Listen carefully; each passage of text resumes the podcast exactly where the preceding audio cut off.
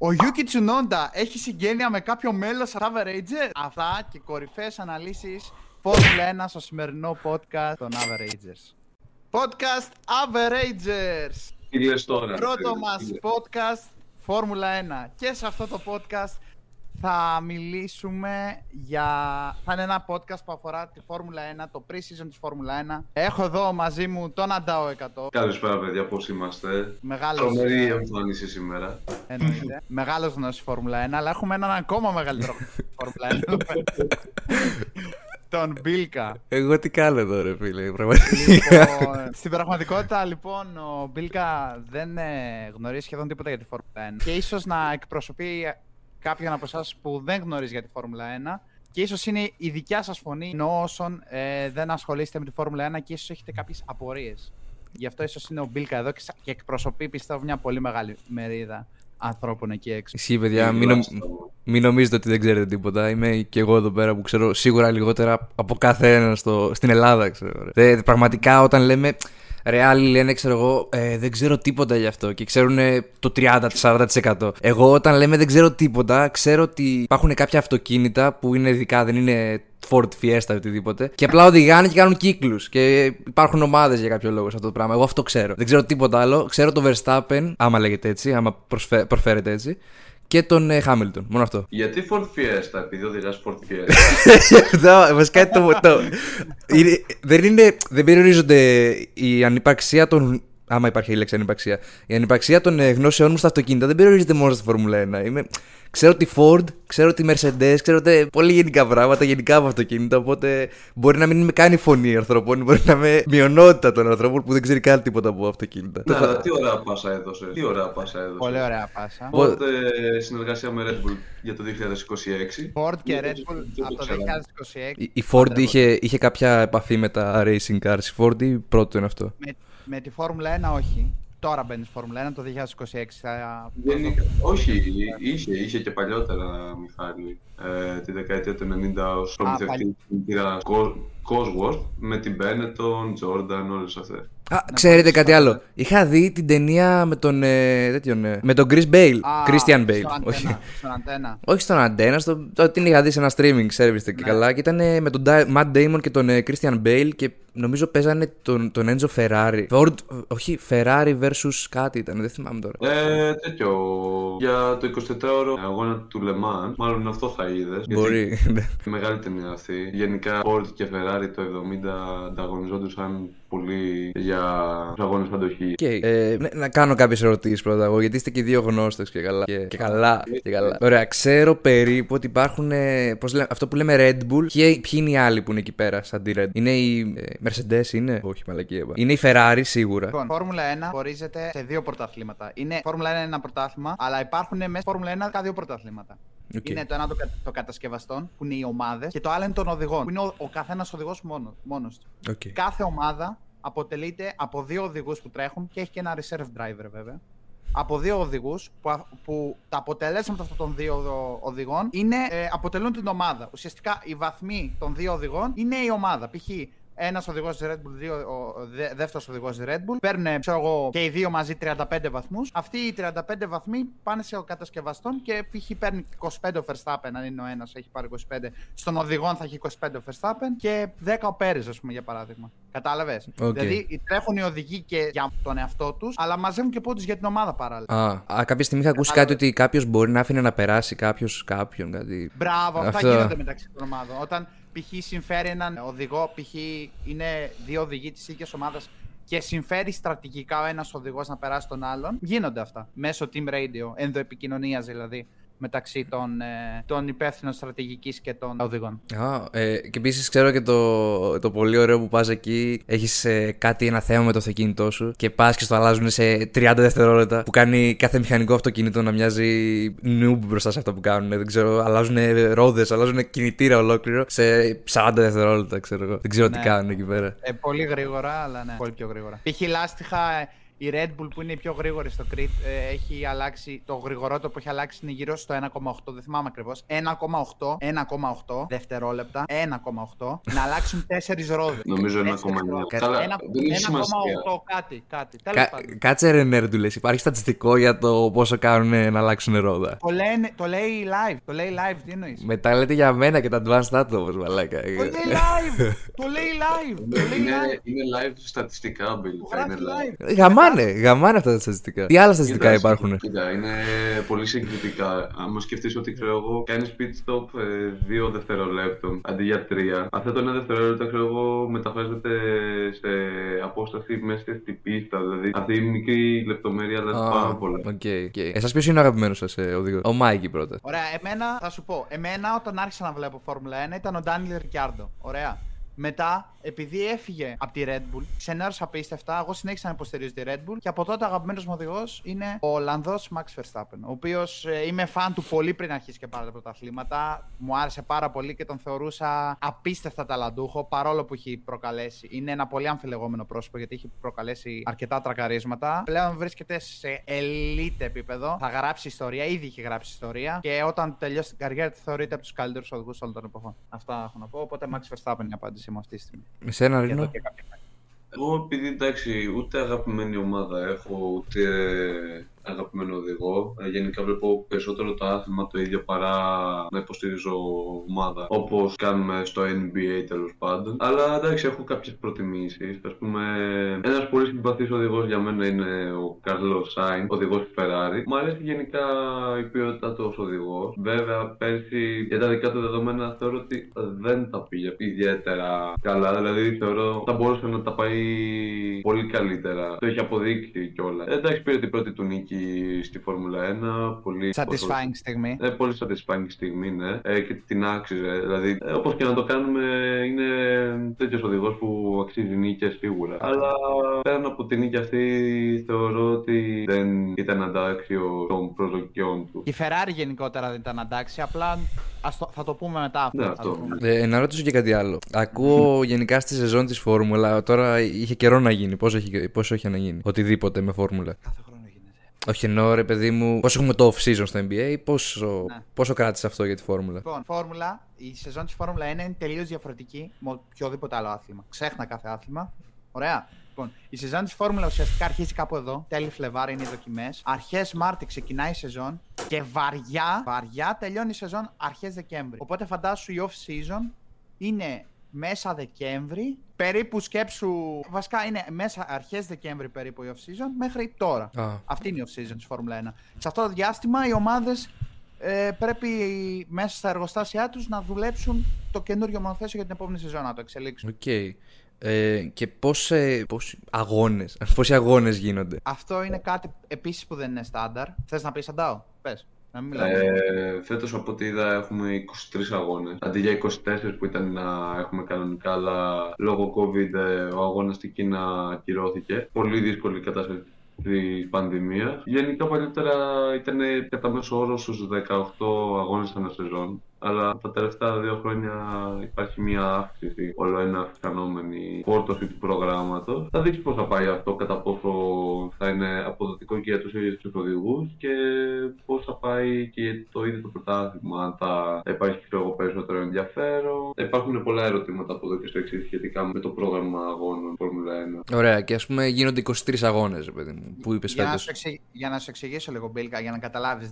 Κάθε πίστα έχει συμβόλαιο με τη Φόρμουλα 1 κάθε πίστα που υπάρχει αυτή τη στιγμή. Υπάρχει ένα συμβόλαιο μέχρι την τάδε χρονιά. Φόρμουλα 1, ανάλογα με τα τηλεοπτικά δικαιώματα, με τα, κυρίως με τα συμφέροντά της, αποφασίζει αν θα, αν θα φύγει. Και κάθε χρόνο υπάρχουν αυξομοιώσεις. Κάποιες πίστες μένουν, κάποιες πίστες φεύγουν. okay. Οπότε δεν είναι στάνταρ ο αριθμός αγώνων κάθε σεζόν. Γενικότερα τις τελευταίες σεζόν και αυτή τη σεζόν είναι πάρα πολλοί αγώνες. Σε σχέση με το συνηθισμένο, είναι πολλοί αγώνες. Αυτό. Ωραία. Ε, και ας πούμε είναι 23 αγώνες πες φέτος. Θα παίξουν και τους 23 αγώνες οι ίδιοι αθλητές, οι ίδιες εταιρείες, οι ίδιοι δύο από κάθε εταιρεία, ας πούμε. Και αυτοί συμπληρώνουν βαθμούς για την κάθε εταιρεία, αλλά και για τον εαυτό τους. Ακριβώς, όπως ναι. το είπες. Βέβαια υπάρχουν και περιπτώσεις τραυματισμού.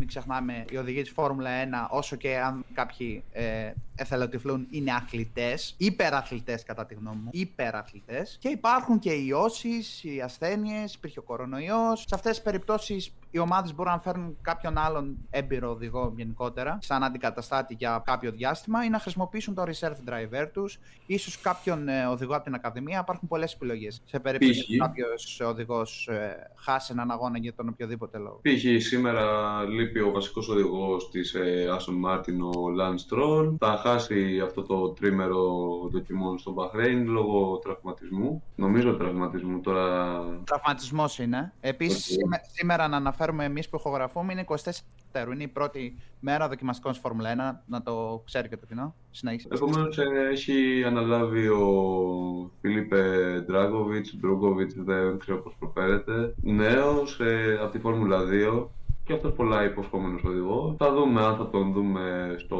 grid του 2024. Δεν ξέρω τι άλλη απορία έχει μπίλικα. Ναι, ναι, σε αυτό που είπε ο Μάγκη για τους ε, αθλητές και τέτοιο, είχα δει ένα βίντεο του Χάμιλτον που λέγε κάτι τρελά ότι κάνει τρεις προπονήσεις τη μέρα, ότι δέχονται 10 gym δύναμης παραπάνω μέσα στο αυτοκίνητο και ότι για να το αντέξουν αυτό μπορεί να λιποθυμήσουν κάποιοι, ξέρω εγώ και τέτοια όλα αυτά. Μπίλικα, έχεις ιδέα ότι. Καλά, εκτός παιδιά, λοιπόν, όσοι πιστεύετε ότι οι οδηγοί της Φόρμουλα 1 δεν είναι αθλητές, ένα, δείτε τι προπονήσεις κάνουν. Απίστευτες προπονήσεις για το, για, και για τις δυνάμεις G που δέχονται, που είναι απίστευτες όπως ανέφερε πολύ σωστά και ο Μπίλκα. Είναι ακραίες. Ακραίες. Δείτε σε έναν αγώνα Φόρμουλα 1, ένας οδηγός μπορεί να χάσει σε έναν κανονικό. Για μην, μην πάμε τώρα σε, στη Σιγκαπούρη, αν δεν κάνω λάθος, που υπάρχουν ακραίες συνθήκες τρομερή ζέστη και χάνουν 6-7 κιλά. Σε έναν κανονικό αγώνα ένας οδηγός μπορεί να χάσει 3 κιλά. Από και υδρότα μόνο. Α, ναι, και αυτό είναι απίστευτα σημαντικό. Οι οδηγοί, να ξέρετε, να ξέρεις Μπίλκα, Ρίνο, μάλλον, ο Αντάου 100 μάλλον το ξέρει, πρέπει να έχουν συγκεκριμένο βάρος για το μονοθέσιό τους. Η ομάδα ε, και γραμμάρια ακόμα. Πρέπει να είναι τα κιλά τους παίζουν απίστευτο ρόλο στην ισορροπία του μονοθεσίου. Είναι επιστήμη. επιστήμη. Πραγματικά βγάζει, βγάζει νόημα, νιώθω. Ναι, ναι. Τουλάχιστον. ναι.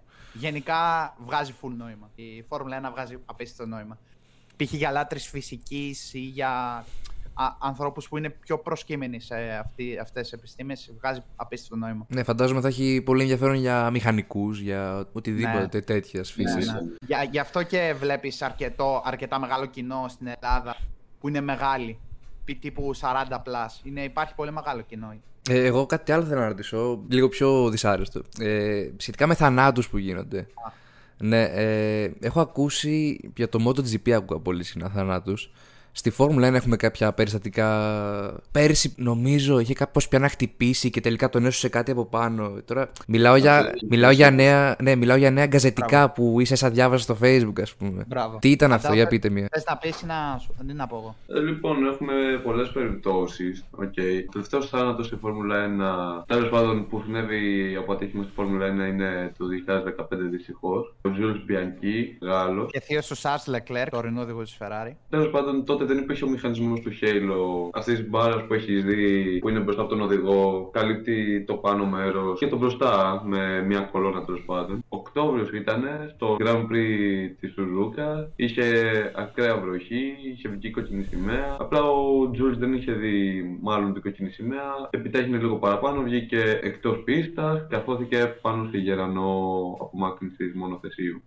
Ε, η, κόκκι, η κόκκινη σημαία τι είναι; Λοιπόν, θα σου πω. Έπρεπε να έχει και κόκκινη σημαία. Υπάρχουν κάποιες σημαίες στη Φόρμουλα 1. Κόκκινη σημαία είναι όταν ουσιαστικά σταματάει ο αγώνας. Όχι μόνιμα, σταματάει μέχρι να ξαναδώσουν την έρεξη. Αυτό γίνεται συνήθως όταν υπάρχουν πολύ κακές συνθήκες αγώνα. Τύπου απίστευτη βροχή, π.χ. έχει τρακάρει κάποιος και δεν μπορεί να απομακρυνθεί το μονοθέσιο με, με τίποτα. Υπάρχουν ακραίε ζημιέ στη πίστα, τότε βγαίνει κόκκινη σημαία, οι οδηγοί επιστρέφουν στα πιτ, καθαρίζεται η πίστα και συνεχίζεται ο αγώνας. Ή ακυρώνεται. Γίνεται και αυτό, άμα είναι κάτι πολύ ακραίο. Sorry αν σε διακόψα, ε, Ευχαριστώ για την ε, συμπλήρωση. Τώρα από εκεί και πέρα είχαμε κάποια περιστατικά. Πέρσι, ας πούμε, στο Grand Prix του Ηνωμένου Βασιλείου, στην αρχή που είχε αναποδογυρίσει το μονοθέσιο του Ζου. Υπάρχουν και χαρακτηριστικές εικόνες. Ε, το Halo είχε κάνει και σημάδι στην άσφαλτο. Δηλαδή, μιλάμε για τέτοια επίδραση. Το 2020 το περίφημο περιστατικό με τον Γκροζάν που καρφώθηκε στην μπαριέρα ασφαλείας. Κυριολεκτικά το μονοθέσιο καρφώθηκε ανάμεσα στις μπαριέρες. Που αν δεν υπήρχε το χέλο, το κεφάλι του έχει αποκεφαλιστεί. Και Το πήρε σώμα- και φωτιά. Ε, Και πήρε και φωτιά. Άλλο σύστημα τη Φόρμουλα 1, η TOLES, που είναι αντι, αντιπύρη. Αντιπ- Ναι. αντι- αντι- αντι- Αντιπυρικό. ναι. Ε, Αντίφωτιά. Αντιφωτιά. φωτιά. Anti-fire system. που σου επιτρέπει, ξέρω εγώ, μέσα σε ένα λεπτό, ξέρω εγώ, να μπορέσει να βγεις ασφαλής από το μονοθέσιο, χωρίς εγκάβματα κτλ. Γενικά, αυτό ήταν ένα θαύμα που έζησε ο Γκροζάν. Πρέπει να, το, πρέπει να δεις και τη συνέντευξη, το πώς ένιωθε εκείνη την ώρα. Τα σκεφτόταν όλα, ξέρω εγώ. Αλλά ναι, έχουν γίνει πολλά ατυχήματα στο παρελθόν, τα οποία έχουν βοηθήσει στην ε, μεγιστοποίηση ασφάλειας του αθλήματος και συνεχώς θα βελτιώνεται. Για να συμπληρώσω λοιπόν και εγώ το Ρήνο και να απαντήσω στην ερώτηση του Μπιλκά. Γενικότερα η ασφάλεια στη Φόρμουλα 1 τα, τα τελευταία χρόνια είναι σε αδιανόητα επίπεδα. Αδιανόητα. Μπορεί να γίνει το χειρότερο ατύχημα αυτή τη στιγμή και ο οδηγός να βγει με γρατζουνιά, ξέρω από έξω. Απίστευτη ασφάλεια, αλλά για να φτάσουμε σε αυτό το σημείο σήμερα, το πριν το 2000 και στο πολύ παρελθόν της Φόρμουλα 1 έπρεπε να συμβούν πάρα πολλά δυστυχήματα. Έχουν πεθάνει οδηγοί και οδηγοί Και ο παδί. και οπαδοί. Α, και ο παδί. Ε, πα- πάρα πολλά πράγματα. Πάρα πολλά. Πλέον όμως μπορώ να σου πω ότι είναι ακραία η ασφάλεια μέσα σε ένα μονοθέσιο. Είναι ό,τι και να συμβεί. Πραγματικά έχουμε δει και έχουμε δει τελευταία. Είναι και με την προσθήκη Halo, Halo, όπως θέλετε πείτε το. Είναι μια καινούργια προσθήκη αυτό που ανέφερες και πριν. Αυτό που είπες πάνω, χαρακτηριστικά που το ανέφερες. Αυτό έχει σώσει από την ώρα που μπήκε, έχει σώσει, θυμάμαι τουλάχιστον 4-5 περιπτώσεις τουλάχιστον που έχει χρησιμεύσει full και έχει σώσει τον οδηγό. Σε αναποδογύρισμα ή σε οτιδήποτε. Οκ. Αυτά συμβαίνουν. Αλλά είναι απίστευτη ασφάλεια. Ναι. Για πες. Ωραία, τώρα ας πάμε σε μια πιο χαρούμενη νότα. Εντάξει, σε έβαλα εγώ σε ένα δυστυχές σενάριο αυτή τη στιγμή. Εσάς των δύο, γιατί εγώ δεν βλέπω. Αρχικά, Ανταό, τι σε κάνει, τι σου. Τις σ' αρέσει στη φόρμουλα, ρε παιδί μου, τι σε κάνει και λες: Θέλω να συνεχίσω να βλέπω και παθιάζομαι και κάθε φορά που έχει Grand Prix, όπως λέγονται οι αγώνες. Πάω και είμαι στην τηλεόραση από πριν, ξέρω εγώ, και ακούω το σχολιαστή, ακούω τα, τα pre-game, τα post-game. Θα υπάρχουν λογικά. Τι σας κάνει τόσο παθιασμένους; Κοίταξε να δεις, εγώ ας πούμε έβλεπα και λίγο μικρός Φόρμουλα 1, εντάξει και λίγο σπαρτά γιατί δεν ήξερα τα πρόγραμματα των αγώνων τότε, απλά τις περισσότερες Κυριακές έμπαινα και λέω εντάξει ξέρω εγώ θα έχει πολύ πιθανά Φόρμουλα 1 ξέρω εγώ να δω. Και γενικά εντάξει επειδή εμένα μου αρέσει ο χώρος του αυτοκινήτου τέλος πάντων, γενικά έχω μια α- αγάπη, λατρεία για τα αυτοκίνητα. Η Φόρμουλα 1 είναι μέσα σε αυτό. Απλά λίγο με το καιρό, ξέρω εγώ, άρχισα να το ανακαλύπτω την ιστορία, όλα αυτά. Να παρακολουθώ πιο με άλλη οπτική τους αγώνες, καταπληκτικά προσπεράσματα. Λίγο η τόλμη των οδηγών να τα επιχειρήσουν σε αυτές τις ακραίες ταχύτητες τέλος πάντων. Από εκεί και πέρα, λίγο η κάθε περσόνα το τι αντιπροσωπεύει. Ο κάθε οδηγός έχει και τη δικιά του περσόνα και είναι ωραίο, πολύ ωραίο συνέστημα. Ε, ε, τώρα, ας μείνω λίγο στο Ρήνο, σε, σε ενδιαφέρουν και μηχανικά ας πούμε, χαρακτηριστικά μέσα των αυτοκινήτων. Τα ψάχνει, ας πούμε, ή περιορίζεται στην αγάπη σου γενικά για τα αυτοκίνητα. Και Ε, όχι, εξωτερικά; Εντάξει, το καιρό ψάχνουμε ακόμα περισσότερο. Δηλαδή, αυτές οι παραμικρές κλίσεις που κάνουν οι ρόδες για το πώς θα στρέψει πιο εύκολα, λίγο η ισορροπία με αεροδυναμική του αυτοκινήτου. Ψάχνουμε ακόμα, δεν είναι ότι τα ξέρω τελείως, αλλά οκ, ξέρω εγώ με τον καιρό τα καταλαβαίνω περισσότερο. εσένα, Μάικη; Ωραία. Λοιπόν, εγώ όπως προανέφερα, δεν μου άρεσε καθόλου η Φόρμουλα 1 και δεν μπορούσα να καταλάβω παλιότερα για ποιο λόγο να δει κάποιος κάτι τέτοιο. Μετέπειτα αντιλήφθηκα το πόσο μοναδικό άθλημα είναι. Αρχικά μιλάμε για μηχανοκίνητο αθλητισμό, δεν είναι ποδόσφαιρο μπάσκετ, είναι μηχανοκίνητο αθλητισμός. Αυτό από μόνο του αποτελεί κάτι μόνο για αρχή. Λοιπόν, ε, εμένα κάτι το οποίο μου έχει κάνει απίστευτη εντύπωση στη Φόρμουλα 1 και προσωπικά δεν το έχω δει σε κανένα άλλο άθλημα είναι το πόσο εύκολα μπορεί να γίνει μια ανατροπή. Το πόσο εύκολα μπορείς στον τελευταίο γύρο να έχει για παράδειγμα τον Grand Prix 60 γύρους. Στους 59 γύρους να είσαι πρώτος και στον, 60, γύ- στον τελευταίο γύρο, τέλος πάντων, στο νούμερο 60, να γίνει κάτι, οτιδήποτε και ο πρώτος όχι να πάει δεύτερος, όχι να πάει τρίτος, όχι να πάει τέταρτος. να πάει τελευταίος. Δεν υπάρχει αυτό το πράγμα σε άλλα αθλήματα. Ωραία. Οι ανατροπές στη Φόρμουλα 1 και στο μηχανοκίνητο αθλητισμό είναι κάτι μοναδικό για μένα. Είναι ένας πάρα πολύ ωραίος λόγος να παρακολουθήσει κάποιος Φόρμουλα 1. Προσφέρει άπειρες συγκινήσεις αυτό το πράγμα. Μπορεί οι ανατροπές αυτές να έρθουν από λάθος οδηγού, από καιρικές συνθήκες. Υπάρχουν πάρα πληθώρα συγκυριών που μπορούν να αλλάξουν μια κατάσταση σε έναν αγώνα της Φόρμουλα 1. Αυτό ε, είναι ένας πολύ βασικός λόγος που μου αρέσει η Φόρμουλα 1. Ε, δεύτερον, δεν μπορώ να το κρύψω, είναι ότι βλέπουμε την παρέα μου και πραγματικά είναι τόσο ωραίο το vibe κάθε Κυριακή μεσημέρι να βρίσκεσαι στο σπίτι ενός φίλου σου με την παρέα σου, να, να πίνεις το καφεδάκι σου και να απλά να περνάτε δύο γαμάτες ώρες, ξέρω εγώ. Τέλειο. Είναι, είναι vibe, ρε φίλε, είναι vibe. Και έτσι ξεκίνησα να βλέπω Φόρμουλα 1 και μετά αντιλήφθηκα το πόσο ωραίο ε, άθλημα είναι. Τώρα κάποιος άλλος λόγος που μου αρέσει πολύ η Φόρμουλα 1. Γενικότερα θα. Αυτό που ανέφερα και στην αρχή, ότι ρε παιδί μου είναι πολύ μοναδικό άθλημα και θα το πρότεινας σε κάποιον ε, να, το, να το παρακολουθήσει. Αυτή τη στιγμή δεν μου έχετε κάτι άλλο συγκεκριμένο. Α μείνουμε εδώ. Ωραία. Ε, τέλεια. Ε, σχετικά με το σχολιασμό και το live, τη live μετάδοση και τέτοια, γιατί θα πάμε και σε λίγο στις φετινές σας, οτιδήποτε προβλέψεις, τι έχετε να πείτε. Ε, ναι. έχει, παίζει για εσά πολύ ρόλο ο σχολιαστής το πώς ε, το, τα facts που δίνει, το πώς αναλύει τον αγώνα. Γιατί στο μπάσκετ και στο ποδόσφαιρο, ρε φίλε, δεν μπορείς να δεις με έναν κακό σχολιαστή.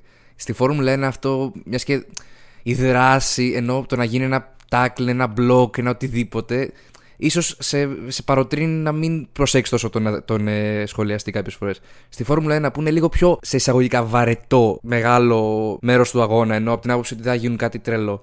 Ο σχολιαστής είναι αυτός που κρατάει τον αγώνα σε, σε γρήγορση, στα λέει facts από παλιά, ξέρω εγώ. Πόσο βάση δίνεται; Έχεις ακούσει κάτι; Και το λες αυτό ή το Όχι, όχι, πραγματικά τίποτα. Γιατί μια φορά είχα ε, προσπαθήσει να δω Φόρμουλα 1 πριν κάνα χρόνο και είδα ότι ο, αθλ... ο σχολιαστής ο συγκεκριμένος, δεν ξέρω πώς λέγανε τον άνθρωπο, ήταν πάρα πολύ καλός παρόλο που εγώ δεν καταλάβαινα το άθλημα. Ήταν που είχα προσπαθήσει να δω κανένα μισάωρο και μου φάνηκε πολύ ωραία η φωνή του, το ότι σχολίαζε εκεί πέρα, έλεγε facts, ό,τι να είναι. Ήταν πάρα πολύ καλός. Τώρα κάτι συγκεκριμένο δεν έχω δει πάντως, άμα πάει κάπου το μυαλό σου. Πάει και νομίζω και το Αντάο πάει. Ε, γενικότερα έχει, παίξει, έχει πέσει απίστευτο κράξιμο στην ΕΡΤ Απίστευτο κράξιμο. Α, OK. Okay. Απίστευτο, ρε. Ρε, εσύ, εντάξει, δεν θέλω τώρα να μιλήσουμε με αυτά. Γενικότερα από το community το ελληνικό της Φόρμουλα 1 υπάρχει φοβερό κράξιμο σχολιαστές στην ΕΡΤ. Ε, είναι αστείο, δηλαδή. Τύπου στα γκρουπάκια που είμαι λένε. Ε, δεν, δεν, βλέπουμε τον αγώνα με mute. όχι, ε. όχι, όχι. Από ξένους; Ε, είναι... Από ξένους. Και, και η Κοσμοτέ Κάτε με, όσο είχε τη Φόρμουλα 1 πλέον δεν την έχει, έκανε πάρα πολύ καλή περιγραφή για ελληνικά ειδικά δεδομένα. Καλά από ξένους. Α πούμε τώρα ο Αντάο 100 που πήρα το F1 TV, εντάξει, νομίζω βρήκε την υγειά του. Για πες Αντάο και μετά θα πω κι εγώ. Ε, τι, να προσθέσω, δηλαδή ξέρω, θα επαναλαμβανόμαστε. Υπήρχαν κάποιοι. OK, okay, ξέρω, σίγουρα θα υπάρχουν και αυτοί οι αγώνες στη Φόρμουλα 1 που θα είναι λίγο βαρετοί. Αλλά ρε παιδί μου, θα με πάρει ο ύπνος. Αν ο άλλος απλά ξέρω, ρε παιδί μου δεν το το προσπαθεί απλά και εγώ κάθεται υπάρχει σαν κώλο. Ενώ οι ξένοι, ο Crofty, τι να λέμε για αυτούς, ρε. Οι ξένοι, ας πούμε, το ανεβάζουν από μόνοι τους στο επίπεδο σε θέμα ενθουσιασμού, ας πούμε. Ναι. Ακόμα και αν ξέρω εγώ, ο αγώνας έχει ήδη κριθεί, θα πει. Ε, παιδί μου, ξέρω εγώ, θα, θα γίνει κάτι, ξέρω εγώ, πώς το λένε. Σαν να σου λέει ότι κάτι θα παιχτεί εδώ πέρα, δεν, δεν υπάρχει. Επομένως, ναι, όπως σε κάθε άθλημα, έτσι και στη Φόρμουλα 1, ο σχολιαστής παίζει πάρα πολύ σημαντικό ρόλο στην τηλεθέαση. Cool. Συμφωνώ πάρα πολύ με τον Αντάο. Και ε, για μένα, ας πούμε, εντάξει, το μεγαλύτερο παράδειγμα αντιπαράθεσης είναι ο σχολιασμός, ας πούμε, στην ΕΡΤ. Κυριολεκτικά περιέγραφα, θα σας πω. Στην τε... ε, Αντάω, βάλτε στο μυαλό σου, ο Μπίλκα μπορεί να μην το. Το τελευταίος γύρος προσπέρασε ο Verstappen στο Hamilton για το πρωτάθλημα. Για το πρωτάθλημα. Στην τελευταίο αγώνα, τελευταίο γύρο. Η ΕΡΤ να, να περιγράφει σαν να. Ε, εντάξει. Δεν έχει. με αδιαφορία οριακά. Λες και έχει ξαναγίνει, ξέρω. Ναι, καλά, στο, στα ξένα δεν, ε, δεν το συζητάω. Και στην Κοσμοτέ έκανα μια απίστευτη περιγραφή που εγώ την έχω δει γύρω στις 15 φορές. Την περιγραφή γιατί είναι πάρα πολύ ωραία περιγραφή και ο τόνος φωνής και η ένταση στην περιγραφή δίνει ακριβώς το vibe που πρέπει να δώσει στην στο τελευταία, στον τελευταίο αγώνα της σεζόν, την τελευταία στροφή, στο τελευταίο γύρο, sorry, να κρίνεται το πρωτάθλημα οδηγών. Δηλαδή, πότε θα το ξαναδούμε αυτό, το θαύμα; Και ήταν, εκεί η περιγραφή ήταν τρομερή. Δηλαδή, εγώ πιστεύω ότι κάποιος βλέποντας αυτό μπορεί να άρχισει να παρακολουθεί Φόρμουλα 1, ρε φίλο. Οπότε η απάντηση μου στον Bill είναι ένα με, μεγάλο ναι για το σχολιασμό παίζει πολύ μεγάλο ρόλο. Όχι μόνο random facts, άμα ξέρεις και γενικότερα το άθλημα, μπορείς να βγάλεις και από έναν ψιλοβαρετό αγώνα καλό σχολιασμό. Okay. Και επίσης μια μικρή σύνοψη, γιατί, όχι σύνοψη, σύνοψη του πρωταθλήματος. Υπάρχουν, είπαμε, κάπου 23 π.χ. θα δούμε με τη χρονιά αγώνες, ας πούμε. Κάθε οδηγός συμπληρώνει τους δικούς του βαθμούς, οι οποίοι είναι το ατομικό πρωτάθλημα, Οι βαθμοί τώρα πώς δίνονται; Ο πρώτος, ας πούμε, πόσους βαθμούς παίρνεις σε κάθε αγώνα; Ή βγαίνει ανάλογα Εγώ- με τον αγώνα; Λοιπόν, Πίλκα, κάτσε να, να σου το πω για να καταλάβεις. Άμα τα έχει εκεί, Λοιπόν, οι οδηγοί είναι 20, σωστά; Ωραία. Από τους 20 βαθμολογούνται οι 10 στον αγώνα. θα ξεκινήσω από Οι εκεί. πρώτοι 10 βαθμολογούνται. Ωραία. Οι τελευταίοι 10, δηλαδή ο 11ο με τον τελευταίο, παίρνουν τους ίδιους βαθμούς. 0. Από 10 και πάνω βαθμολογούνται. Και ξεκινάμε. Ο 10ο παίρνει ένα βαθμό, ο 9ο παίρνει 2 βαθμούς, ο 8ο παίρνει 4 βαθμούς, ο 7ο παίρνει 6 βαθμούς, ο 6ο παίρνει 8 βαθμούς, ο 5ο παίρνει 10 βαθμούς, ο 4ο παίρνει 12 βαθμού, ο, ο 3ο παίρνει 15 βαθμούς, ο 2ο 18 και ο πρώτος παίρνει 25 βαθμούς. Και πλέον, μια προσθήκη που έχει γίνει τελευταία, ε, εδώ και δύο, αν δεν κάνω λάθος, σεζόν, μπορεί και τρεις, δεν θυμάμαι, δεν είμαι σίγουρος, νομίζω τρεις βασικά. Είναι ότι αν στον αγώνα κάνεις το γρηγορότερο γύρο και είσαι στη δεκάδα, παίρνεις συν ένα βαθμό. Που πολλές φορές μπορεί να είναι πολύ κρίσιμος αυτός ο βαθμός. Ειδικά για τις mid-table ομάδες ή τις χαμηλότερες. Οπότε Ε. έτσι πάει η βαθμολογία. Σε όλους τους αγώνες είναι ίδια. Υπάρχει περίπτωση το πρωτάθλημα να κριθεί από προτελευταίο ή προπροτελευταίο αγώνα; Και από πιο πριν. Και μετά το βλέπετε, ας πούμε, έχει ενδιαφέρον. Α, Υπάρχει το πρωτάθλημα οδηγών και υπάρχει και το πρωτάθλημα κατασκευαστών. Α, οκ. Οπότε μπορεί να κριθεί το ένα, ή- και ακόμα και αν έχουν κριθεί και τα δύο, υπάρχουν και οι mid-table μάχες και όλα αυτά. Ωραία, αυτό θέλω να ρωτήσω. Οι οι mid-table ομάδες ή προς τις τελευταίες ομάδες, υπάρχει κάποιος υποβιβασμός, κάποιος λόγος να μείνεις στην κατηγορία; Χορηγή είναι πολύ βασικός ε, λόγος. Όσο χαμηλότερα τερματίσεις, τόσο πιο δύσκολα βρίσκεις χορηγούς και οι χορηγοί στη Φόρμουλα 1 είναι key. Δηλαδή, χωρίς λεφτά, αν και πλέον έχει μπει budget, όπως salary cap περίπου όπως το NBA, έχει μπει και στη Φόρμουλα 1. αυτό. Είναι πολύ σημαντικό, ας πούμε, για μια ομάδα να μην βγει τελευταία και να βγει αντίπροτελευταία, για παράδειγμα. Είναι πολύ πιο ελκυστικό για τους χορηγούς αυτό, γιατί βλέπει ότι μια ομάδα, π.χ. η Williams, η οποία ήταν πάρα πολύ κακή τα προηγούμενα χρόνια, σιγά σιγά, ας πούμε, τώρα που ανεβαίνει, ένας επενδυτής μπορεί να επενδύσει πολύ ευκολότερα. Σε αυτό. Και παίρνουν επίσης και περισσότερα χρήματα ούτως ή άλλως. Οπότε είναι σημαντικό. Ε, μπορείτε να ονομάσετε μία και τις 10 ομάδες για Ναι. αυτούς που δεν ξέρουν. Ωραία. Είναι η Red Bull Race, η άλλη είναι η Ferrari, η άλλη είναι η Mercedes, η άλλη είναι η Alpine, παλιότερα Renault, McLaren, Alfa Romeo, Aston Martin, παλιότερα Force India, Haas, Alfa Tauri, που παλιά ήταν η Toro Rosso και είναι και η Williams. Έτσι όπως το παρέθεσε ο Μάικη, είναι με τη σειρά που, τα, που βγήκε πέρσι το πρωτάθλημα κατασκευαστών. Πρώτη η Red Bull πρωταθλήτρια, τελευταία η Williams. Ωραία. Ε, για οδηγούς είπαμε. Για κατασκευαστές, ο ο Αντάο είπε απλά βλέπει το άθλημα. Εσύ, Μάικη, ποιον κατασκευαστή είπες ότι σε υποστηρίζεις; Τη Red Bull, OK. Αυτό ήταν από παλιά, ενώ ήταν, είναι τώρα που έχει γίνει hype. Από την πρώτη στιγμή. Από την Λοιπόν, πρώτη. άκου, άκου πώς έγινε Red Bull. Πο- το πόσο απλό, πόσο απλό. Ήμασταν εγώ και οι δύο κολλητοί μου για καφέ. Και με ψήσαν να δω Φόρμουλα 1. Τι ομάδα είσαι, εσύ, Ferrari. Τι ομάδα είσαι εσύ, Mercedes. Ποια είναι η Βέβαια. τρίτη καλύτερη ομάδα, Red Bull. Ωραία, θα γίνω Red Bull. Τέλειο, τέλειο αυτό. Ε, νομίζω ότι πάνω κάτω τα είπαμε αυτά που χρειάζεται να ξέρει κάποιος που δεν έχει ξαναδεί. Εγώ ψιλοκατάλαβα κάπου στο άθλημα. Τώρα, να σου πω την αλήθεια, δεν ξέρω άμα το αρχίσω καθόλου ή άμα έστω παρακολουθώ. Άμα με επηρεάσετε λίγο παραπάνω, μπορεί. Στην περίπτωση που, ξανα... που δω, ας πούμε, πείτε μου τι έγινε πέρσι. Γιατί πρέπει να ξέρω, ρε φίλε, δεν γίνεται να μην ξέρω. Για να, να είμαι λίγο πιο έτοιμος για φέτος, ας πούμε. Λοιπόν, αγαπητέ Μπίλκα, με τη σειρά που θα σου ονομάσω τους οδηγούς, έτσι βγήκαν και τα standings από πέρσι. Max Verstappen πρωταθλητής με δεύτερον τον Charles Leclerc, οδηγό της Ferrari. Τρίτος, Sergio Perez, οδηγός της Red Bull. Δεύτερο. Τέταρτος οδηγός, ο George Russell, που είναι οδηγός για τη Mercedes. Πέμπτος, Carlos Sainz, δεύτερος οδηγός της Ferrari. Έκτος, ο Lewis Hamilton, νομίζω ξέρεις πάνω κάτω για ποια ομάδα οδηγάει. Τέλος πάντων για τα τυπικά οδηγάει και για τη Mercedes. Έβδομος οδηγός, Lando Norris, οδηγός για τη McLaren. Ο 8ο Esteban Ocon, ο οδηγός για την Alpine. Ένατος Fernando Alonso, οδηγούσε πέρσι για την Alpine. Τώρα έχει πάει στην Aston Martin. Δέκατος Valtteri Bottas, Alfa Romeo. Εντέκατος Daniel Ricciardo, ο οποίος φέτος δεν θα είναι στο grid παρά μόνο ως αναπληρωματικός οδηγός τη Red Bull.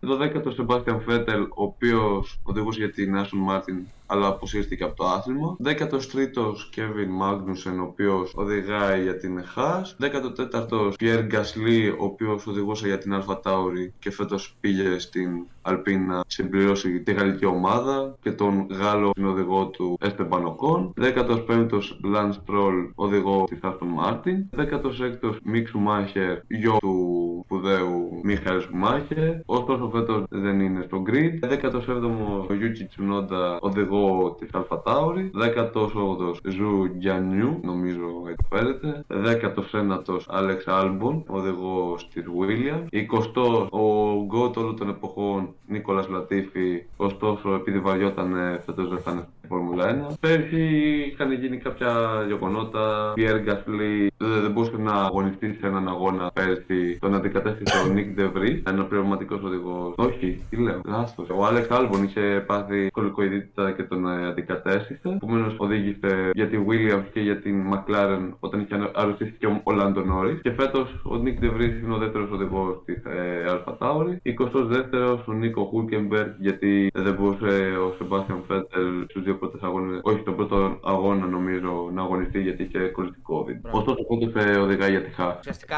οι δύο τελευταίοι που ανέφερε μπιλικά, ο Νίκ Ντεβράις και ο Χούλκεμπεργκ, ήταν οι δύο έξτρα οδηγοί που στην περσινή σεζόν αντικατέστησαν τον ε, Φέτελ και τον Γκαζλί, όπως πολύ ωραία ανέφερε και ο Αντάο πριν. Είναι από. Άλμπον, Άλμπον. Άλμπον, ναι, sorry, ναι, Άλμπον και Φέτελ. Όπως ε, αναφέραμε νωρίτερα στο podcast, ότι μπορεί κάποιος οδηγός να απουσιάσει, ας πούμε, ο Φέτελ είχε COVID ή κάποια ασθένεια, κάποιος τραυματισμός, οτιδήποτε. Πέρσι συνέβη αυτό. Κάποιες χρονιές δεν συμβαίνει. Ωραία.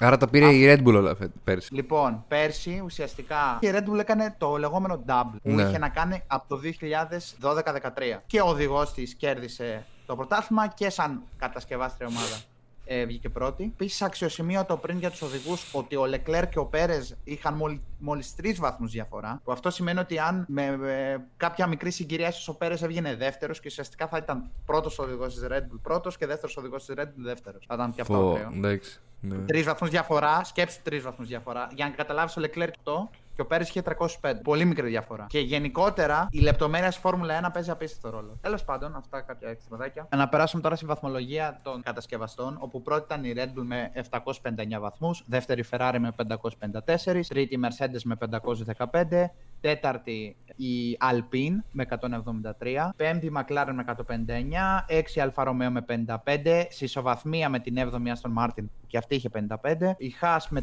37, στην 8η θέση, ένατη Alfa Tauri και τελευταία η Williams με μόλις 8 βαθμούς. 8 βαθμούς 25 πόσους ήταν οι αγώνες; Σκέψου ρε φίλε ότι είναι οι, από 11 και κάτω δεν βαθμολογούνται.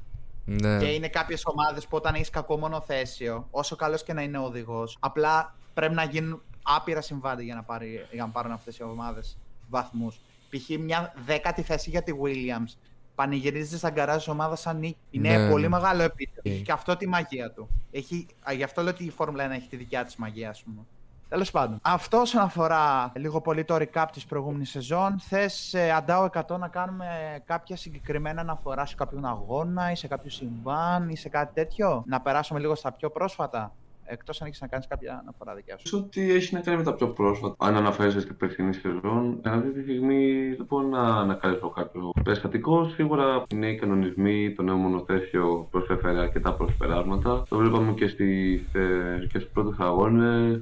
Τον πρώτο αγώνα, πόσο μάλλον δεν ξέρω αν τον θυμάσαι. Είχαμε συνεχόμενες συναλλαγές πρώτου και δευτέρου. Με άφησε με προσδοκίες αυτή η αρχή. Ωστόσο, προς το τέλος τη σεζόν, ε, απλά η Red Bull, ο Άντρια Νούι, ο μηχανικός της, τα κάνει όλα τέλεια. Ουσιαστικά, απλά μετά ήταν ένας περίπατος, ξέρω εγώ, στο θρίαμβο. Από εκεί και πέρα, έχουμε να πούμε ότι η Mercedes δεν προσαρμόστηκε καλά στις αλλαγές και ζοριζόταν στην αρχή. Ωστόσο, ήταν πολύ σταθερή ομάδα παρά τις αντικσότητες για την ομάδα αυτή. Κατάφερε να βελτιωθεί στη διάρκεια της χρονιάς, κατάφερε να παλέψει και για νίκη, που ήρθε εν τέλει με τον George Russell στη Βραζιλία, που σε πολλές προσδοκίες και για φέτος. Και σίγουρα φέτος θα δούμε αρκετά πράγματα. Δηλαδή, θεωρώ φέτος θα έχουμε ανταγωνισμό. Αλόνσο μα άφησε με προσδοκίες με τις δηλώσεις που έκανε πρόσφατα. Όχι ότι ο Lance Stroll είναι championship material, το εγώ δεν σύμφωνο τουλάχιστον. Ήταν ξεκάθαρα για κάποιους σκοπού αυτή η δήλωση. Ωστόσο, εγώ θεωρώ ότι ο Αλόνσο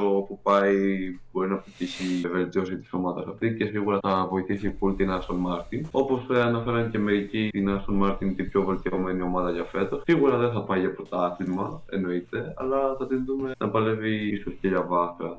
Μπορεί, ναι. Εντάξει, σίγουρα δεν γίνεται από την προηγούμενη σεζόν να παραλείψουμε τα απίστευτα λοσίματα της Ferrari. Πάρα πολλά λάθη. Μηχανικά, είναι- τα γκαράζ, όλα αυτά.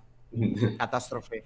Μπορεί η Ferrari να είναι δεύτερη στο πρωτάθλημα και ο καλύτερος οδηγός να είναι δεύτερος, που φαινομανικά είναι ένα καλό αποτέλεσμα. Αλλά με όλε τι προηγούμενες ε, βλέψεις που είχαν τα όλα τα προηγούμενα χρόνια και το 23 θα είναι η χρονιά μας και, και, και, και, και, με όλα τα πάρα πολλά λάθη στρατηγικά κυρίως και μηχανικά που έγιναν φέτος, εγώ θεωρώ ότι η χρονιά για τη Ferrari ήταν σε πολύ μεγάλο βαθμό απογοητευτική για τις βλέψεις που είχε. Οπότε αυτό. Εντάξει, τώρα κάτι για τις mid-table ομάδες ιδιαίτερα δεν έχω να αναφέρω. Όπως ε, ανέφερε και ο Ντάο 100, η Aston Martin φέτος στις δοκιμές φαίνεται κάπως βελτιωμένη. Βέβαια, οι δοκιμές είναι δοκιμές. Πολλές ομάδες κρύβουν τη δύναμή τους στι δοκιμές άλλες κάνουν πειράματα. Δεν είναι οι δοκιμές, να τονίσω εδώ σε αυτό το σημείο, ασφαλές κριτήριο για να κρίνουμε πώς περίπου θα πάει η σεζόν. Πόσο μάλλον ε, στις δοκιμές αυτές που γίνονται τώρα είναι περισσότερο να συμπληρώσουν γύρους, να κάνουν πάρα πολλούς γύρους για να συλλέξουν και δεδομένα. Εντάξει, σίγουρα μιλάμε σήμερα 24 Φεβρουαρίου, ημερώματα. Η Aston Martin με τον Φερνάντο Αλόνσο κατατάχθη δεύτερη θέση, μόλις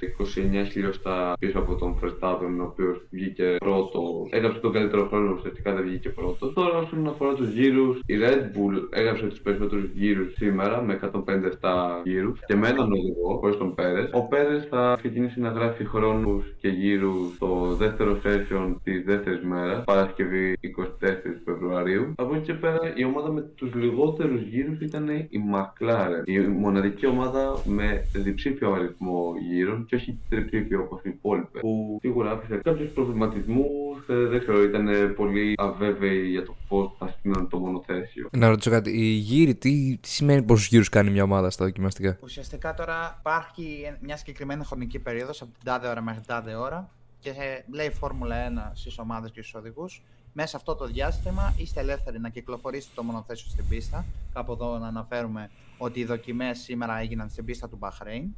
Και λέει ουσιαστικά η Φόρμουλα 1, βγες και δοκίμασε το μονοθέσιο, κάνει όσους γύρους χρειάζεσαι, σύλλεξε όσα δεδομένα θες. Αυτή τη στιγμή, ας πούμε, οι οδηγοί τεστάρουν το μονοθέσιο σε διαφορετικές συνθήκες και με διαφορετικές ρυθμίσεις και συλλέγουν οι ομάδες δεδομένα για να ξέρουν πού χάνουν, πού κερδίζουν και να υπάρξουν και βελτιώσεις, ξέρω εγώ. Οπότε αυτό. Επίσης, να αναφέρουμε ότι άλλος ένας λόγος που δεν μπορούμε να βγάλουμε ασφαλή συμπεράσματα είναι ότι δεν μπορείς να κρίνεις μια ολόκληρη σεζόν από χρόνους που έχουν γραφτεί σε μια πίστα. Κάθε πίστα έχει πολύ μεγάλες διαφορές σε μία με την άλλη και σε μία πίστα μια ομάδα μπορεί να κάνει πλάκα στις άλλες και σε μια άλλη πίστα ξέρω εγώ να είναι πολύ χειρότερη από άλλη ομάδα. Ρε φίλε. Μπορεί Μπορεί, ας πούμε, η Red Bull παλιότερα που δεν διεκδικούσε πρωτάθλημα, ας πούμε, είχε πίστες όπως το Μονακό ή το Μεξικό που μπορούσε να κερδίσει και την καλύτερη ομάδα εκείνης της χρονιάς. Οπότε είναι ένα πολύ μεγάλο ε, κριτήριο η πίστα για να κρίνουμε ένα αποτέλεσμα και μια ομάδα και έναν οδικό και Αυτό ήθελα να πω.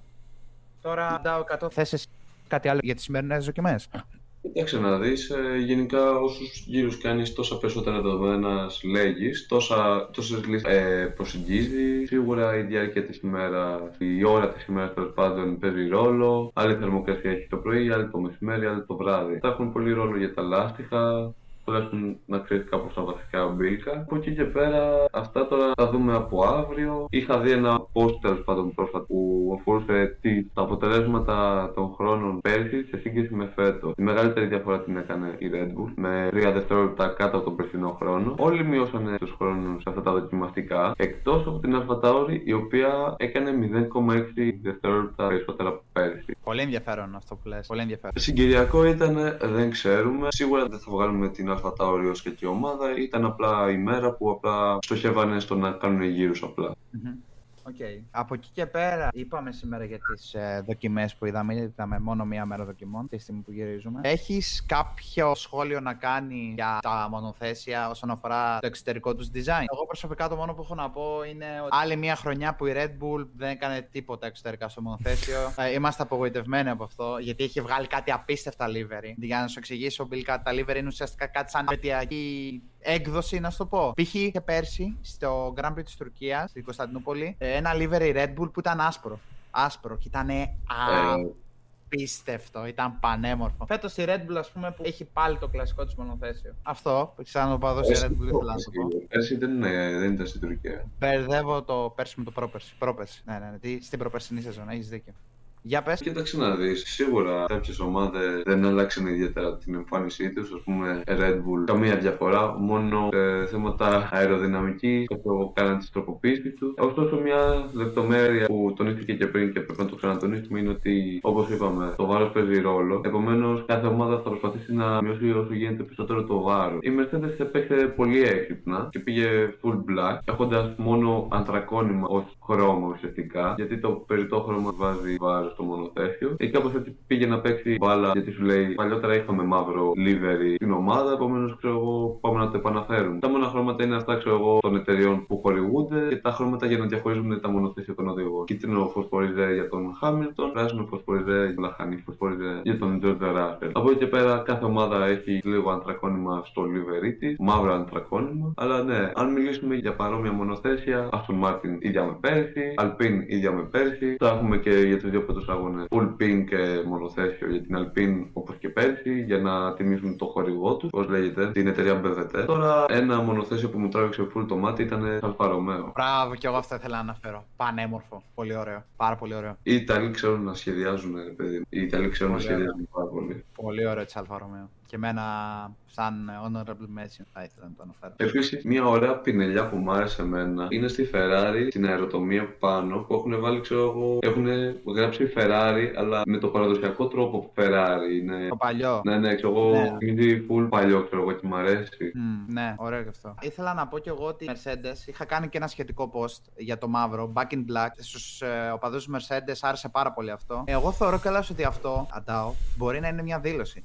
Γιατί ουσιαστικά την τελευταία χρονιά που είχε μαύρο χρώμα η Mercedes ήταν η, μία από τις πιο κυρίαρχες σεζόν στην ιστορία της Φόρμουλα 1 της Mercedes και γενικότερα. Είχε κάνει απίστευτα κυρίαρχη σεζόν. Και ίσως με το Back in Black ήθελε να κάνει. Εγώ προσωπικά το εξέλαβα και σαν μια δήλωση αυτό. Αυτό ήθελα να πω για τη Mercedes. Φοβήθηκες εκεί πέρα. Ρε φίλε, να σου πω την αλήθεια, ναι.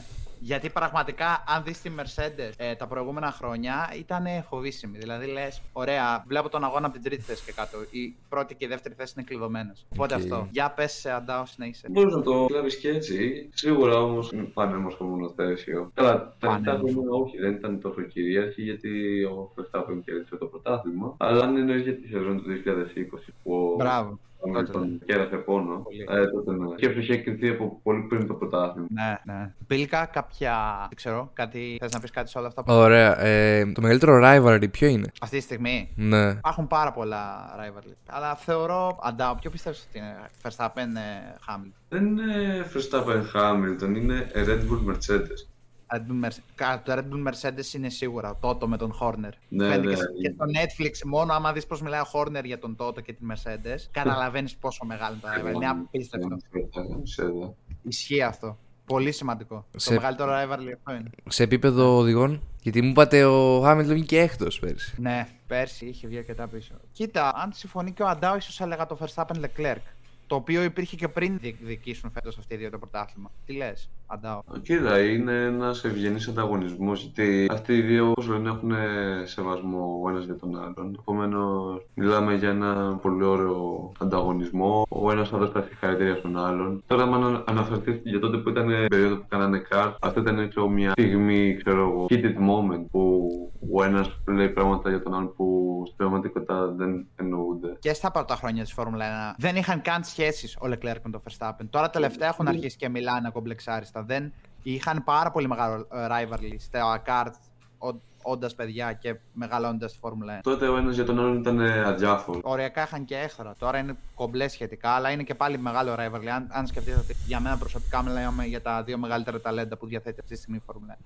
Ε, Δεν ξέρω κατά πόσο μπορείς να τα πεις ταλέντα, γιατί δεν είναι ακριβώς ταλέντα, είναι νέοι οδηγοί με φοβερές ικανότητες. Θα συμφωνήσω μαζί σου αυτό που λες για την έννοια του ταλέντου. Εντάξει, όταν ξέρω εγώ, μπορείς να πεις για ταλέντο όταν είναι ο άλλος rookie, όπως ο Πιάστρη, ο Ντεβρή. Δεν μπορείς να πεις, ξέρω εγώ, για τον άλλον ο οποίος έχει βγει ήδη, ξέρω εγώ, πρωταθλητή. Προ, ε, προφανώς είναι ταλέντο, αλλά έχει προπονητή, έχει κάνει το ένα το άλλο. Από εδώ και πέρα έχει καθιερώσει το όνομα του. Τώρα, άλλο beef Υπάρχουν είναι πολλά beef. Φερνάντο Αλόνσο και Χάμιλτον. Πολύ μεγάλο beef. Αλόνσο με Χάμιλτον. Αυτό πάει από το μακρινό 2007. Λέμε 2007 και είναι πάρα πολύ μακριά. Ο Χάμιλτον πόσο χρόνο είναι; Πόσο νομίζεις ότι είναι ο Χάμιλτον; Μπρο, τον είχα πάρα πολύ μικρό. Φάση, εντάξει, από αυτό που λέει τουλάχιστον ο Ρίνο, τον είχα τύπου 27. Όπως όλοι. Βάλε 10 χρονάκια. Είναι 38 ο Χάμιλτον, 37 πόσο είναι. 30. Πόσο είναι; Δεν 37 από εκεί είναι. δεν- 37-38 είναι μεγάλος Χάμιλτον. Τώρα από φωτογραφίες πάντα έτσι, δεν είναι όχι κάτι άλλο. ε, ε, και το σώμα του, άμα δεις, δεν Ναι. φαίνεται σε καμία περίπτωση. Οι τύποι είναι θεότεροι, ξέρω εγώ, μικροδείχνουν. Ναι. Μπίφσει μέσα σε ομάδες, δηλαδή δύο οδηγοί, ξέρω εγώ, άλλος να είναι ποιος είναι ο καλύτερος τέτοια φάση. Υπάρχουν. Υπάρχουν, υπάρχουν. Και ένα από τα μεγαλύτερα beef είχε ο Μάγνουσον με το Χούλκινμπεργκ, αν δεν κάνω λάθος. Και φέτος η Χάσους του έφερε μαζί. Είναι δύο οδηγοί της Χάσου αυτή. Δεν ήταν beef, ήταν φιλικό πείραγμα. Δηλαδή, ξέρω εγώ, έλεγε ο άλλος nice move there. Και ο άλλος του λέγε fuck you, ξέρω εγώ. Τα Team Radio είναι, είναι ό,τι καλύτερα στη Φόρμουλα. λοιπόν, ε, Βίλκα, ε, μέσα στη διάρκεια του αγώνα ακούμε σε επανάληψη συζητήσεις που γίνονται από μηχανικούς ε, οδηγούς και από οδηγούς σε μηχανικούς. Θα παρουσιάσουν το πιο σημαντικό κομμάτι. Και εκεί πέρα που ξέρω, κάνει ο ένας οδηγός μαλακία, ε, ξέρω εγώ, απλά και περιφέρονται σαν Έλληνες οδηγοί, ρε παιδί μου, ξέρω εγώ. Και κατεβάζουν, ξέρω εγώ, Παναγία. Αυτό είναι top στιγμή για τον αγώνα, ξέρω εγώ. Λες, Ναι. ωραία, καλά τα λέει ο τύπος. το χειρότερο που έχει ακουστεί κάτι που να σε έρχεται στο μυαλό, ποιο είναι, ας πούμε. Team Radio. Κοίτα, από παλιά Kimi Raikkonen. Πρέπει να δεις ε, Το Leave Me combine- Alone. Το Leave Me Alone το θυμάσαι; Δεν θυμάμαι πάρα πολύ. Εγώ έχω κακή μνήμη γενικά, αλλά ένα που το Leave Me Alone. Του λέγανε, ξέρω εγώ, του πετούσαν. Ήταν ο Μπίλκα μηχανικός. Ήταν ο Μπίλκα και μιλούσε στο Ράικον. Και του προ- έδινε εκεί στατιστικά, full στατιστικά. του λέγε: Κάνεις αυτό το γύρο. Πρέπει να κάνεις αυτό, πρέπει να κάνεις το άλλο. Leave me alone, κλείνει το radio και συνεχίζει και οδηγάει χωρίς να του λένε τίποτα. Κάτσε να το μιμηθώ. Leave me alone, I know what I'm doing. Ναι, ναι, ναι. Ένα iconic team radio είναι αυτό. Γενικά υπάρχουν πάρα πολλά. Το Kimi Raikkonen, ειδικά τα τελευταία χρόνια, ότι πας, ξέρω, απλά ε, ήταν Φόρμουλα 1 ξέρω, για, για χόμπι, ρε, ξέρω, απλά Ναι. οδηγός και, και, και καβλάνταζε, ξέρω εγώ. Δηλαδή, ε, έλεγε, where's my fucking drink, ξέρω εγώ, γιατί οι οδηγοί πρέπει να μένουν ε, εφηδατωμένοι την διάρκεια του αγώνα. Δεν πίνουν νερό, πίνουν ένα ειδικό ποτό το οποίο προσφέρει διάφορους ηλεκτρολίτες, τέλος πάντων. Ξέρω Είχαν εγώ, ξεχάσει να το συνδέσουν και έλεγε Where's my drink; No connected drink, κάτι τέτοιο, ξέρω εγώ. Τέλειο, ε. Άμα τα δεις πραγματικά είναι διαμάντια τα team. Glove, glove, steering wheel, glove, glove, steering wheel. Και έχει πάρα πολύ ωραία team radio. Ο Τεπάς έχει δώσει απίστευτο content. Content. Είναι Βαλκάνιος μέσα στο σώμα Σκανδιναβού. Ναι, ρε φίλε. Είναι ο Κίμη, είναι απίστευτος. Αυτός και μετά Φερνάντο Αλόνσο. Α, Έχει δώσει- Έχει δώσει κι άλλο. where, where is Palmer? Palmer. Where is Palmer, ναι, ρε φίλε.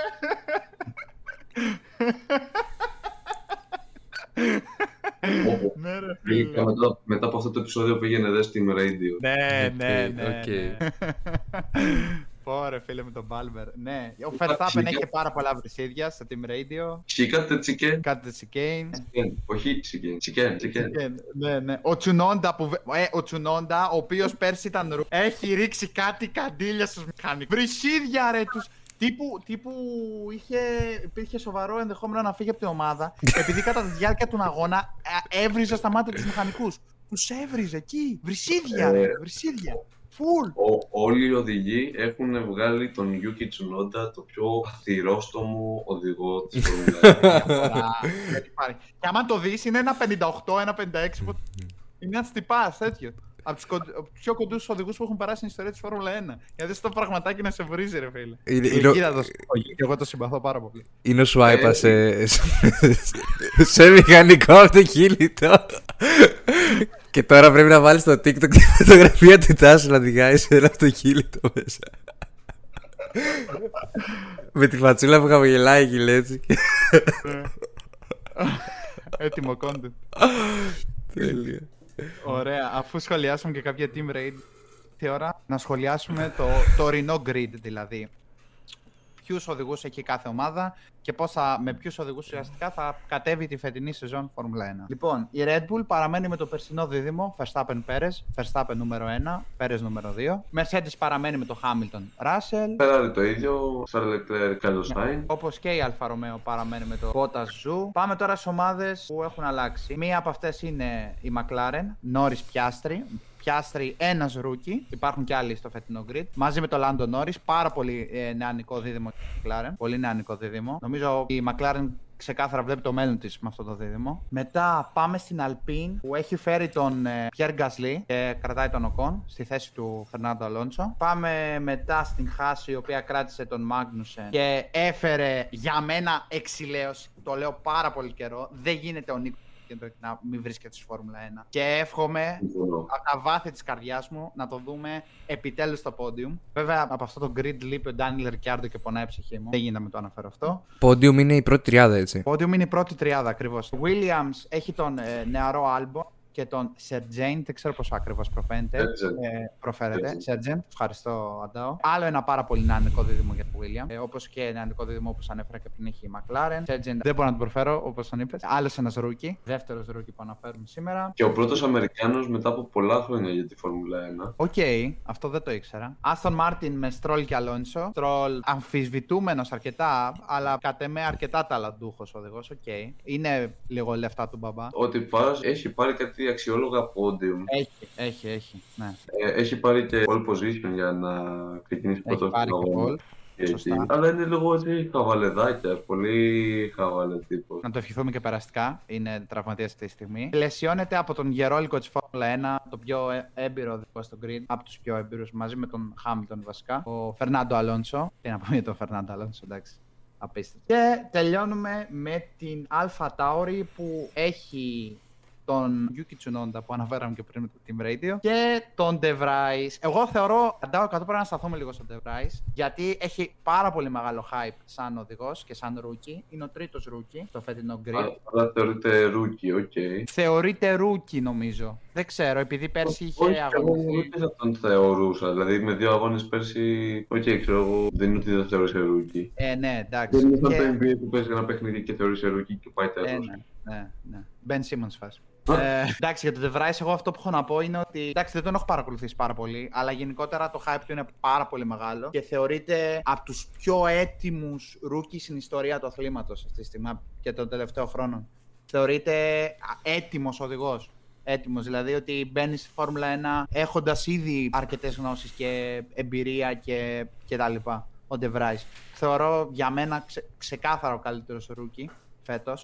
Θα διαφωνήσω μαζί σου. Εγώ δεν μπορώ να πω κάτι γιατί Ναι. υλικό από Φόρμουλα 1 τουλάχιστον δεν έχουμε τον Πιάστρι. Ο Ντεβρή πάντως δύο αγώνες έτρεξε πέρσι. Έναν αγώνα με τη Williams. Και να δει Μπίλκα πόσο σημαντική ήταν αυτή η παρουσία του Ντεβράη Ντεβρή. Σκέψου, ο ένας και μοναδικός αγώνας του με τη Williams κατάφερε Ναι. και κατετάχθη στην πρώτη δεκάδα. Δηλαδή, ο ένας βαθμός που είναι υπερβολικά πολύτιμος κατάφερε και απλά ξέρω εγώ το πήρε έτσι. Και δεν, δεν είναι ότι το πήρες συγκυριακά. Δηλαδή, Οδήγησε κατά καλά. την κράτησε, ας πούμε, τη θέση και μπορούσε να απειλήσει και τους υπόλοιπους οδηγούς που ήταν μπροστά του. Επομένως, ναι, είναι σίγουρα ένα δυνατό όνομα. Όταν αντικατέστησε και τον Λάντο Νόρις που μάζεψε και από εκεί κάποιο βαθμό. Τώρα θα δείξει. Σίγουρα φέτος θα δούμε και αρκετά πράγματα από τους πρωτοεμφανιζόμενους. Για μένα ο De Vries, όπως ανέφερα και πριν, είναι ένα πολύ μεγάλο όνομα φέτος. Και πιστεύω ότι θα είναι ο καλύτερος rookie της χρονιάς. Και για να νιώσεις λίγο Μπίλκα αυτό που σου είπε πριν, σκέψου έναν οδηγό ο οποίος δεν έχει οδηγήσει ποτέ μονοθέσιο Φόρμουλα 1, ποτέ, είναι νεαρός σε ηλικία, δεν έχει κάνει καμία προετοιμασία για κάτι για Φόρμουλα 1, να το πετάσει μέσα στη σεζόν σε έναν αγώνα με τη χειρότερη ομάδα grid και από τις 20 διαθέσιμες θέσεις να τερματίσει την πρώτη δεκάδα. Σε ομάδα που είχε 8 βαθμούς συνολικά, όλο το πρωτάθλημα. Πάρα πολύ ε, Τρελό. μεγάλη. Είναι, είναι ακραίο. Είναι πολύ ακραίο. να το σκεφτείς. Και εγώ έχω να πω και κάτι άλλο. Ότι σε, αν υπήρχε εθνική Ολλανδίας στο η Φόρμουλα 1 με Verstappen και De Vrij, τρομερό δίδυμο οδηγικό και ίσως να το δούμε κάποτε στο μέλλον στη Red Bull. Ίσως. Θα, Εγώ τον το κάνουνε, θα κάνουν recruit τον ε, De Vries στη Red Bull. Θα, θα σου πω γιατί είναι πολύ πιθανό. Στην Φόρμουλα 1 υπάρχουν κάποιοι θυγατρικοί δεσμοί. Κάτι που δεν είχαμε αναφέρει καθόλου πριν. Η Red Bull έχει θυγατρικό δεσμό με την Alpha Tauri. Ουσιαστικά, σαν, σαν πώς να σου το πω. Υπάρχουν κάποιες αδελφικές σχέσεις που τους συνδέουν. Και τύπου η Alpha Tauri πολλές φορές λειτουργεί σαν μια μικρή Red Bull που έχει κάποιους νέους οδηγούς, τρέχουν εκεί και αν φέρνουν πολύ καλά αποτελέσματα εκεί, συνήθως μετακινούνται σε Red Bull. Α, πώς Έχεις είναι, συνδέσεις. πώς είναι η Νότιχα με τον Ολυμπιακό. Κάπως έτσι. στην Φόρμουλα Περίπου, όχι, αλλά περίπου. Πώ είναι γενικά ρε παιδί μου στο ποδόσφαιρο οι συνεργαζόμενοι σύλλογοι, κάπως έτσι δεν λέγονται; Περίπου. Ε, θα- Έχω καλύτερο παράδειγμα. Ε, οι ομάδες του NBA με την G League. Απλά είναι στο ίδιο πρωτάθλημα. Αυτό πρέπει να νιώσουμε Ναι, λίγο οκ. και όντως λειτουργούν σαν αντα... ανταγωνιστικά. Απλά ναι, είναι λιγότερο ανταγωνιστές από τους άλλους, ρε παιδί μου. Για- Όπως και παλιότερα, ξέρω εγώ, ε, να σου δώσω παραδείγματα οδηγών που ήταν στη Toro Rosso παύλα Alpha Tauri και πήγαν στη Red Bull. Μπράβο, ναι. Ράσελ Βέτελ, από το Toro Rosso πήγε Red Bull. Ντάνιελ Ρικιάρντο, Γκάσλι πήγε στη Red Bull, ωστόσο ήταν ε, κάποια απογοητευτικά αποτέλεσματα που είχε ο Γκάσλι, πήγε στην Αλφα Τάουρι. Κάπου εδώ να πούμε ότι με έχει μπλοκάρει ο Γκάσλι στο, στο Instagram. Ε, ένα story που πρέπει να αναφέρω. Στην περίοδο του στη Red Bull, κάθε μέρα ε, ανέβαζα story Gasly out. Ήταν τρισάθλιος, δεν το μετανιώνουμε. Τρισάθλιος. Χαόδης διαφορά. Να σου πετάει γύρω teammate σου, ξεφτύλα, πάρ το κράνο σου, πέτα το και μην ξανοδηγήσει ποτέ αυτό το μονοθέσιο. Με, με έχει κάνει blog στο Instagram, το έχω επιβεβαιώσει. Φαντάσου, μαλάκα, πόσο πριξοπούτσι έφαγε αυτός ο άνθρωπος για να κάτσει και να βγει να κάνει blog τον Μάικη 41, όπω κατάλεγόσουμε. Καλός οδηγός ο Γκαζλί, ταλαντούχο, αλλά στη Red Bull. Τρισάθλιος. Μπορεί να έχει δίκιο κτλ. Αλλά εγώ αυτό που είδα μετά από μου ήταν τρισάθλιο. Αυτό, συνέχισε. Και το πιο κλασικό παράδειγμα, ο Verstappen από το Ρορό που πήγε Red Bull. Πολύ σωστά. Mm-hmm. Και ο Verstappen ναι. ξεκίνησε την Toro Rosso από την πλέον αλφα. Ε, υπάρχουν και αντίστοιχα και στις άλλες ομάδες, ας πούμε ε, η Williams με τη Mercedes, όπως ήταν ε, ο George Russell πήγε στη Mercedes, ο Valtteri Bottas είχε πάει στη Mercedes, κάπως έτσι. Μπράβο, ναι, και η Ferrari, αυτό ακριβώς και εγώ, και η Ferrari με την Alfa Romeo, κάτι τέτοιο. Ο Leclerc, ας πούμε, πήγε στην, ε, στην, ε, από την Alfa Ferrari, ο Kimi. Υπάρχει και με την Ferrari και την Alfa Romeo αυτό που σου είπα. Okay. Αυτά για, για να το έχει στο νου σου. Τώρα λίγο σιγά σιγά περνάμε στο κομμάτι των προβλέψεων και των προσδοκιών που έχουμε για οδηγούς και κατασκευαστές αυτή τη σεζόν.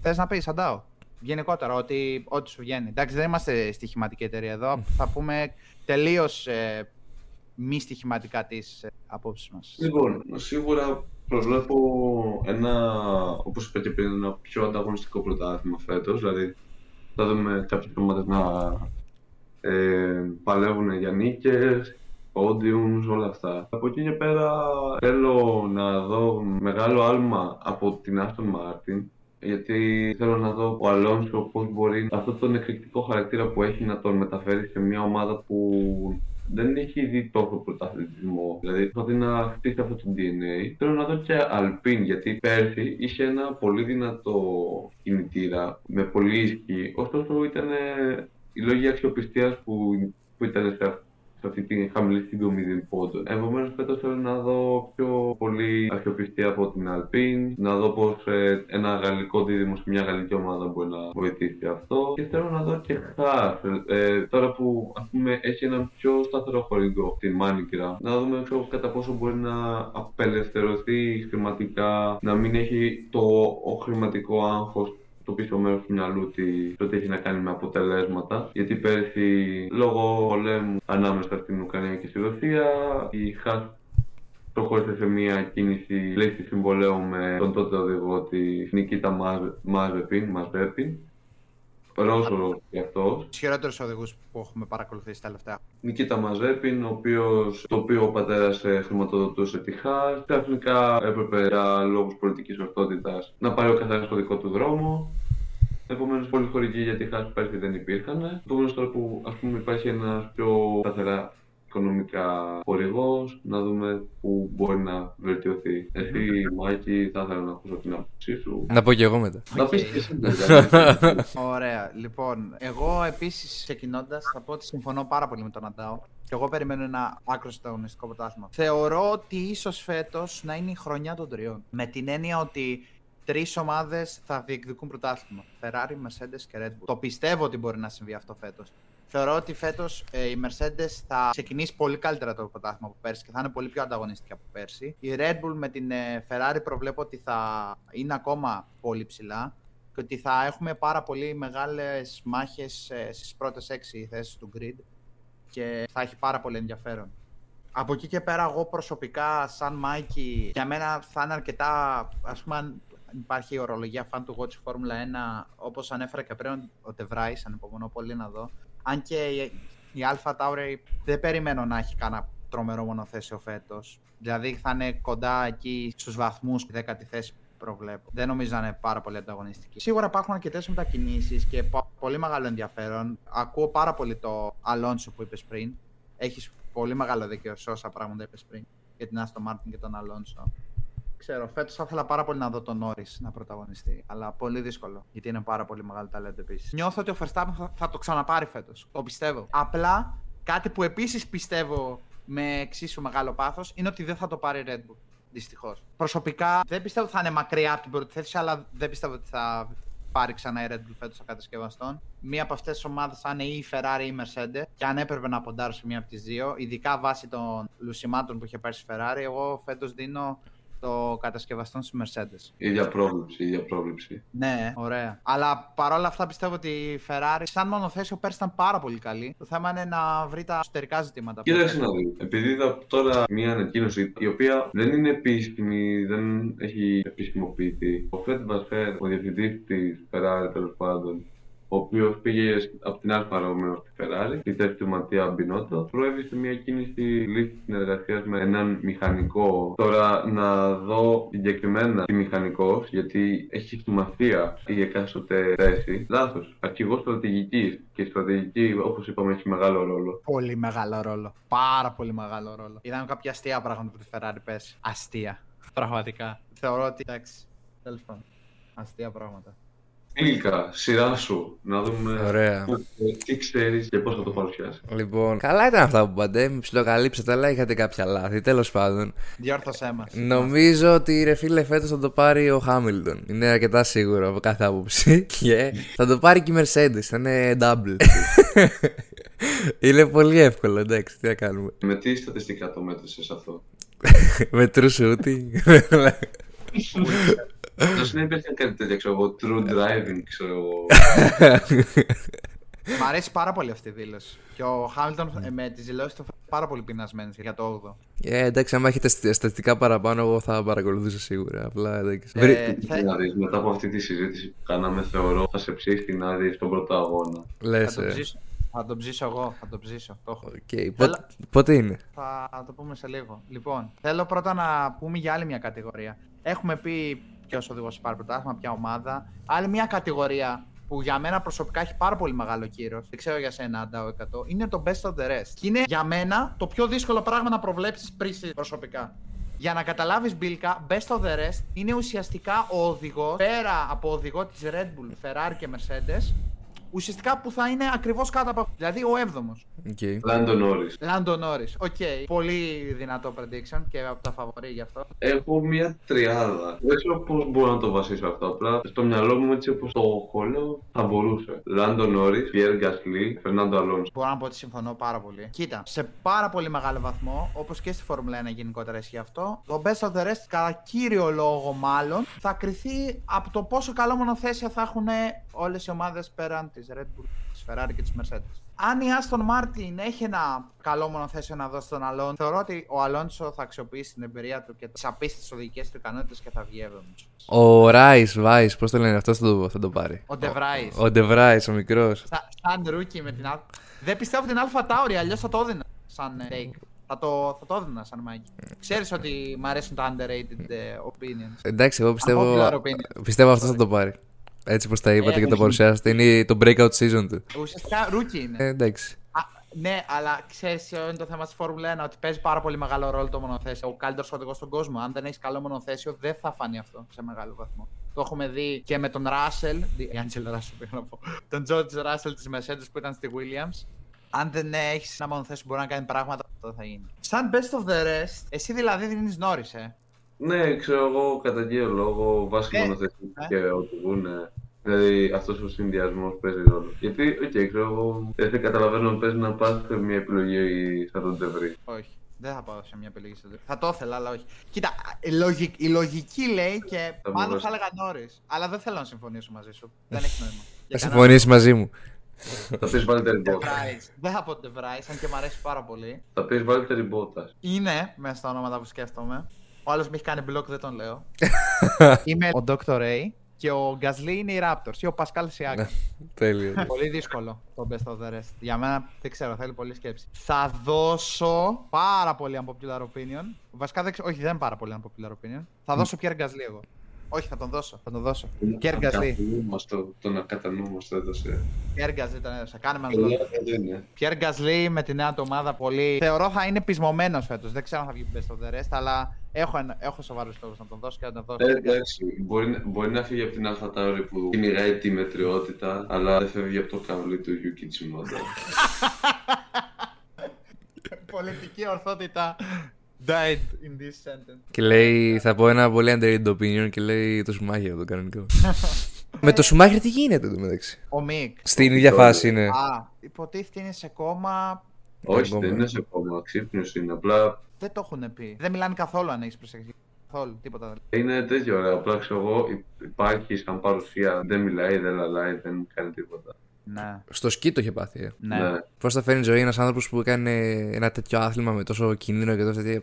Και παθαίνει κάτι τέτοιο στο σκι, ρε φίλε. Κάτι αντίστοιχο που απέβει μοιραίο ήταν ε, το ατύχημα του Ken Block, α- ατόμου που, βρίσκεται, που βρισκόταν στο χώρο του, του αυτοκινήτου. Ο τύπας έκανε ακραία stunts με το αυτοκίνητο. Άμα δείτε highlights, ξέρω εγώ, έμπαινε με κολλιές, έκανε, έρανε με το αυτοκίνητο, έκανε παπάδες. Και τύπος πέθανε; Με όχημα χιονιού τέλος πάντων. Jet ski, ξέρω εγώ. Όχι, την jet ski, μαλάκα, την jet ski. ναι. Πώς λέγεται τέλος πάντων αυτή η μαλακία; Επειδή πήγε να κάνει τούμπα, τούμπα δεν ξέρω τι πήγε να κάνει, χτύπησε, απέβη μοιραίο το χτύπημα. Εν τω μεταξύ, για τον ε, Σουμάχερ που ανέφερε ο Μπίλκα, πέρασαν 10 χρόνια. ε. Νομίζω είναι 10 χρόνια ακριβώς από τότε που συνέβη. Είχε συμβεί Γενάρη του 2013, αν δεν κάνω λάθος. Όχι, Δεκέμβρη του 2013. Δεκέμβρη του 2013. Εντάξει. Ναι. Οκ, οκ, πάσω. Τέλος πάντων. Νομίζω λίγο πολύ σχολιάσαμε όλα όσα είχαμε σημειώσει. Ίσως βγει λίγο μεγάλο το podcast. Ίσως ο Μοντέρ μας έχει λίγη δουλειά.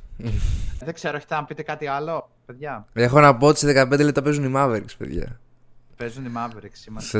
15 Πολύ λεπτά. σχετικό, πολύ σχετικό. Όσο σχετικό μπορούσα να είμαι εγώ με αυτό το επεισόδιο. Μην ξεχνάμε ότι είμαστε κατά βάση μια σχετική σελίδα. Εννοείται. Λοιπόν, οπότε, εφόσον δεν έχουν να συμπληρώσουν κάτι άλλο οι συνάδελφοί μου, ε, ευχαριστώ πάρα πολύ που ακούσατε αυτό το πρώτο μας podcast Φόρμουλα 1. Είμαι σίγουρος ότι εγώ με τον Αντάο ευελπιστούμε να κάνουμε αρκετά κι άλλα κατά τη διάρκεια της σεζόν. Θα χαρούμε πάρα πολύ να έχουμε μαζί και τον Μπίλκα και ίσως και τον Dr. Ray, ο οποίος παρακολουθεί και αυτός λίγο από ό,τι ξέρουμε. Να τους έχουμε μαζί μας τέλος πάντων ε, στα επόμενα podcast. Μην ξεχάσετε να μας ακολουθήσετε σε όλα τα social media. Ο Μπίλκα τα έχει βάλει εδώ πέρα γύρω, εδώ λογικά αριστερά μου και δεξιά μου. Θα βλέπετε διάφορα πραγματάκια. και Τι- κάτω στην περιγραφή υπάρχει το Linktree που αν πατήσετε το link του Linktree σας βγάζει σε όλα τα social media μας. Οπότε ήμασταν οι Averagers. Ευχαριστούμε πάρα πολύ που παρακολουθήσατε αυτό το podcast και θα τα πούμε σε ένα επόμενο podcast. Καλό βράδυ. Bye.